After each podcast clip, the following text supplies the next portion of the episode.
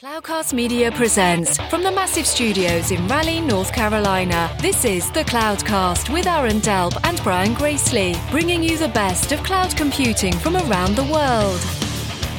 Good morning, good evening, wherever you are, and welcome back to the Cloudcast. We're coming to you live from our massive Cloudcast studios here in Raleigh, North Carolina. And it is Aaron for a quick intro this week. We've been gathering news all month for next week's Cloud News Show. It's been an interesting, to say the least, month in the emerging tech space, and you'll want to be on the lookout for that next Wednesday.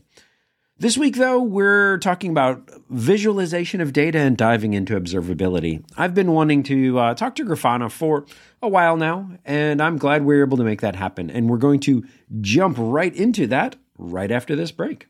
Are you looking to stay ahead of the curve in the latest trends in enterprise tech? Look no further than the Breaking Analysis podcast with Dave Vellante. This data driven program dives into the most important topics facing the enterprise tech industry today. With a data first approach that leverages ETR's renowned surveys of IT decision makers and insight from the Cube community, Breaking Analysis delivers in depth research on the most important topics facing technologists and IT buyers. Whether you're a business leader, an IT professional, investor, or just an avid follower of the industry, this podcast is a must listen. Just search Breaking Analysis Podcast wherever you get your podcast and tune in today to stay ahead of the game in enterprise tech. Transform your business with Microsoft Azure, the one stop shop for everything cloud and AI. With Azure Migrate and Modernize, move your existing workloads to Azure with ease. With Azure Innovate, build new solutions with focused and deep engagement. Their core offerings provide comprehensive resources, expert assistance, and cost optimization tools. Accelerate your cloud journey and stay ahead of the competition with Microsoft Azure. Visit aka.ms slash Azure Hero Offerings to learn more. That's aka.ms slash Azure Hero Offerings to learn more. And we're back. And Aaron, it's good to be back doing this with you. I am uh, I am finally back after the uh, the much ballyhooed uh, trip around the world. Um, how are you, man? How have you been? I'm good. I'm good. I, I more than anything, I want to know like what time zone do you, does your body think it is? Now that you're back how long what's the over under on how long it's going to take for you to adjust? Yeah no idea no idea. For for a month now I, I, I wake up every day between two and three in the morning and i go to bed at eight o'clock at night in whatever country i'm in. So i have i have no idea. It'll yeah it'll probably take a week or so to kind of get back to normal but uh, good to be back in back in north carolina back in the regular massive studios. And you know speaking of of sort of you know big things and big visibility about stuff which you know i've, I've been seeing the world uh we have not had a chance in a little while to kind of talk about the thing that that sort of sees everything and and and sort of looks at things globally, which is observability. And today we're going to kind of dive in and be like, what's new with observability? What are people learning as they're as they're deploying it all over the place? And uh, why don't you go ahead and introduce our guest? Yeah, absolutely. And and so real quick, this is interesting too because this actually comes out of a conversation uh, our our guest and I uh, we had at All Things Open this year in Raleigh. So uh, I stopped by the booth, uh, said hey, um, and uh, one conversation led to another, and, and here we are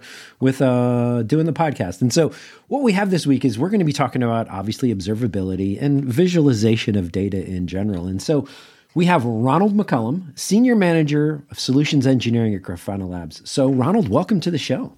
Oh, thank you, Aaron. I'm uh, really happy to be here. Thank you for having me on. Yes, absolutely. So before we dive into today's discussion, why don't you give everyone uh, a brief uh, introduction to your background, please? Yeah, absolutely. So, yeah, since we met at All Things Open, uh, I think it kind of follows that I've been an open source geek from way, way back. I got started in the Linux and open source communities back in the mid 90s.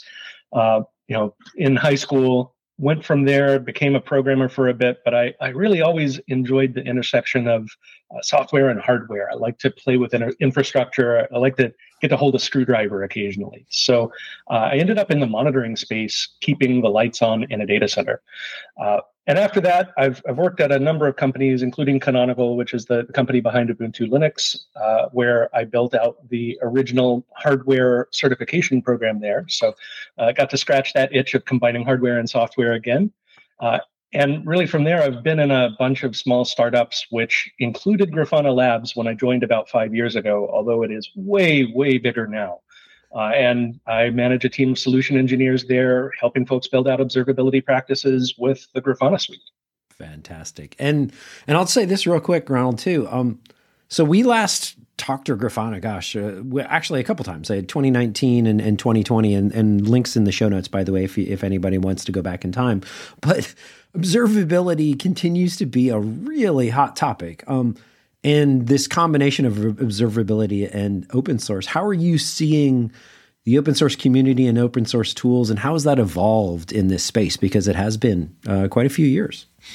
Definitely. And I really honestly believe that open source is the natural endpoint for most software, but definitely observability, and especially things like data collection.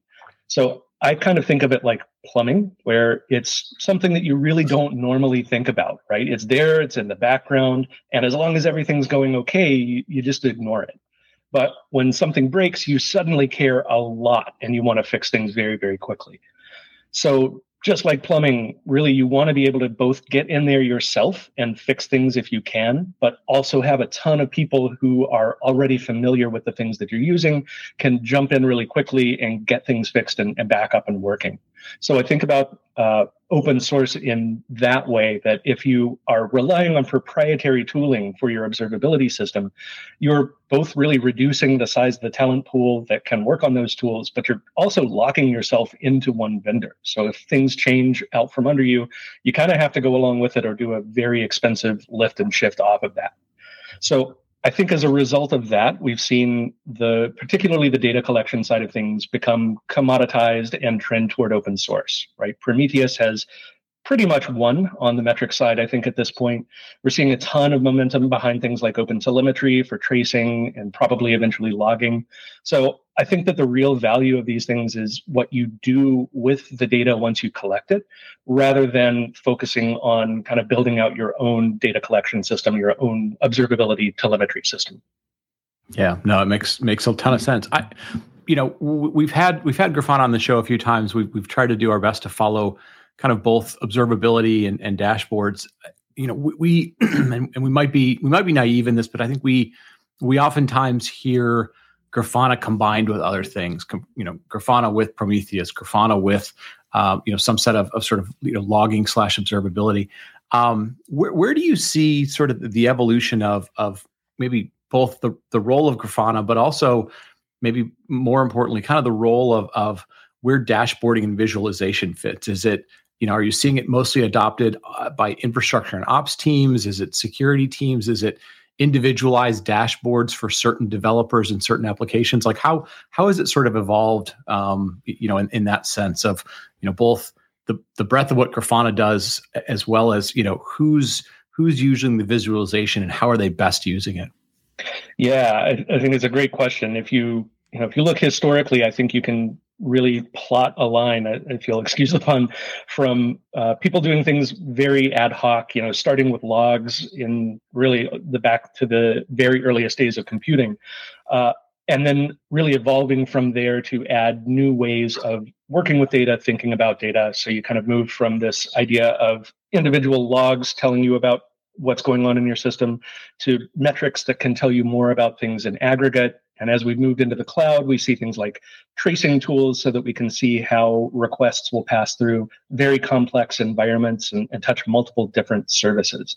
So I think if you, you look at the visualization side of things, it's really evolved in sort of the same way. We, we started with just looking at raw logs, having a developer kind of look at the state of an environment, the state of a service, and figure out what's happening, to as those systems grew beyond what an individual developer could look at, uh, having to figure out how to do things with like RRD tool and uh, Nagios and, and other similar tools that were the sort of early entrance into that visualization and, and graphing layer of things. And then again, as things started to get even more complex, you see tools evolve to be less about directly visualization. Like the visualization is still important. I still want to know what's going on. But I start to think about things like what can I automate? What can I have trigger an alert and direct me to what I need to see rather than having somebody sitting in an operations center all day just looking at screens and waiting for something to go wrong. And I think that really ties into the, the other side of the question about who uses these tools and how they use them.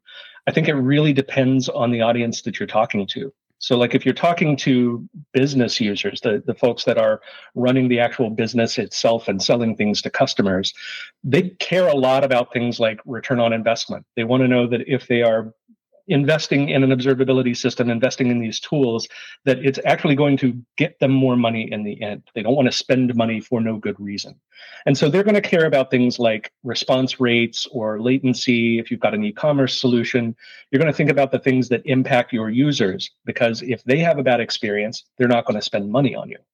But if we think about this from an engineering perspective, I think people think about the things that they want to observe very differently. So they focus on uh, things like sure latency but in within an individual service rather than latency in a customer transaction for example. And they're the folks that are going to care very deeply about things like infrastructure. Do i have enough cpu disk memory uh, cloud environments to support the services that i have now? And can i continue to do that as these things grow on something like black friday? So I, I, really do think that there's a couple of different audiences here. They, they care about different things, but they're closely enough related that I think you can unify those two worlds and, and give everybody one view of, of what's happening in their environment. And, and Ronald, when I think about that in the context of, of your answer there, it reminds me of uh, the early days of, of DevOps at times of um, there's some political considerations, there's some cultural and cultural changes considerations because this does impact anything from, you know, the business side of the house to the SRE side of the house to development. How do you approach something when you're talking to customers or or folks out there when it comes to bridging those gaps um, or having to build those alliances or do sometimes large scale change in operations. Um, that seems like a delicate balance and or maybe a recipe for disaster sometimes also. um, what's your thoughts on that? Yeah, I, I, have absolutely seen people do this incredibly well, and I've seen people do it incredibly badly. And I think there are um, th- there are lessons to be learned there. I'll, I'll say it that way. Uh, I really think that the folks that are the most successful in both building observability practice, but also in building really reliable systems, are the ones that do it holistically. That it's really a top down um, kind of drive from the C level all, all, the way down through the organization. That we are going to focus on quality, we're going to focus on user experience. And as a result of that, we need to know what's happening in our environment at all times. So the organizations that I see that are really successful in that way are the ones that are thinking about things as uh, service level agreements, service level objectives, right? They have SLAs for their customers. If I don't perform a certain number of transactions in a in a minute or I don't ship so many widgets an hour, then I have to refund money to somebody. So of course I'm going to care very deeply about making sure that I am hitting those targets. And as a result, I can drive those SLOs, the service level objectives, internally to measure those things and to know what I need to hit to be able to, to meet those targets. And the reason I think that the folks that use this approach are the most successful are because that SLO focus actually lets you decide where you should put your engineering efforts right now. If you've got an SLO, you can effectively think about that as an error budget. It's how often can I miss my target and still not blow my SLA? So if I'm at 100%, I haven't missed any targets for the month so far, I've got a lot of basically budget to work with. I can be really aggressive at building new features, rolling out experiments, testing things out. And if they fail, okay, I can just walk it back and I'm still within those agreements. Whereas on the flip side, if I'm close to violating those SLOs, I know I need to focus very hard on stability, on, on keeping things up and running, making things more repeatable, and calming down that rate of change. So yeah, I think if you if you have that focus, that's ideal. But I would say that I have seen people be successful with a ground up approach in building that kind of focus as well. You can actually drive that from an ind- individual engineering level too. And I think the way you do that is you just start making things publicly available. You collect information, you put some telemetry and monitoring in on whatever you can, and start sending that out. Send a, an email out once a excuse me, send an email out once a week to uh, all of the managers in your organization that shows the SLOs that you've put in place. And when that happens, what will happen is those managers will start to say, Hey, why are my services in here? I, I want to show off how good I'm doing. Uh, so they'll start to add those SLOs. They'll come to you and say, How can I get included in this report? And you run that for a few months, you start to get a real groundswell of people engaging with that kind of process and starting to build the ideas of running a real SLO focused organization. It's it's honestly really really cool to see when that happens. Yeah. Um, you know, I, tend to think about because the, the space is interesting. It, it oftentimes, uh, and I, I, kind of feel like I'm repeating the, the previous question, but I feel like we, we we often see a lot of tools get involved, right? And and it tends to break down to be, uh, you know, identify a problem or identify a situation, try and resolve it if it's problematic enough. Uh, you know, it's it's in the red, it's above a threshold, and then oftentimes there's maybe a, a third phase of it that might be um, something that's looking at things historically, trying to maybe do some predictive stuff for you know, kind of get in front of it. Um, where do you? I guess two two parts to the question. Where where do you see Grafana today, sort of sort of being the the best at at being part of that uh, you know string of of trying to make life better for operations and for applications and have you has grafana tried to you know kind of expand where their role fits or do you guys feel pretty comfortable with uh, you know the capabilities you provide today and and where you integrate with some of the other tools whether it's a you know a, a logging tool or some other type of thing yeah, I think historically Grafana was very focused on the identification stage. It's, it's what is happening in my environment right now. And that is because Grafana really started as a visualization tool, something that you can plug on top of multiple different sources of data and just visualize them all in a common way. And I think that's oftentimes what people think of when they think of Grafana. But really, over the last five years or so, the platform itself has evolved. So there's a lot more to it than just visualization. That part's still there, but we've expanded the stack much more into covering really both sides of the identification and um, remediation spectrum. So we've got tools now to do things like manage alerting and notifications and escalation policies so we can deal with events as they've happened, get the right people involved, and, and surface that data up uh, as well as things like backends. There's a uh, scalable Prometheus backend, a scalable logging backend, uh, tracing backend, and so forth for Grafana that is just part of the native stack there. So they're available to you if you want to use them. Of course, you can still plug in any data source that you had before. But I actually think that if you think about this on a spectrum of like identification and resolution of problems, it sells observability a little bit short as a practice because that is thinking about things as how you react to issues. How do I how am I notified about something going wrong and how do I then fix it? Where if you're doing observability the right way, according to me, uh, you really want to be able to understand what's happening in your environment before an incident occurs, right? You want to head off those problems before they impact your users. So you want to be able to do things like load testing and scale testing and do continuous profiling to identify hotspots in your code. And all of that's still related to observability. I'm still collecting information about my environment and about how my services behave. But ideally, I'm doing that up front so that I can identify those issues before they impact users. So that's a real big area of focus for Grafana right now is building out that kind of tooling, the ability to do those scale tests and performance tests and uh, continuous profiling on your code before it actually goes into production. That makes sense. That makes sense.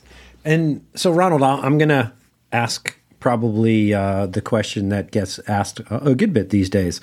Um, the AI question. Um, how has AI either already changed or, in your opinion, will change uh, both observability and vis- visualization in the future?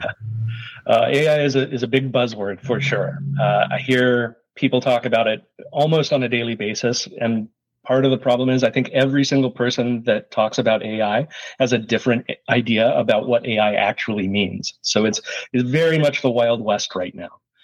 But one thing I have noticed is the biggest divide seems to be between the suits and the geeks on this one. So, like when I talk to business execs, there's a big focus on things like AI ops. They want automation, they want auto remediation, they want something that they can just drop into their environment and have it solve all of their problems and, and do that automatically.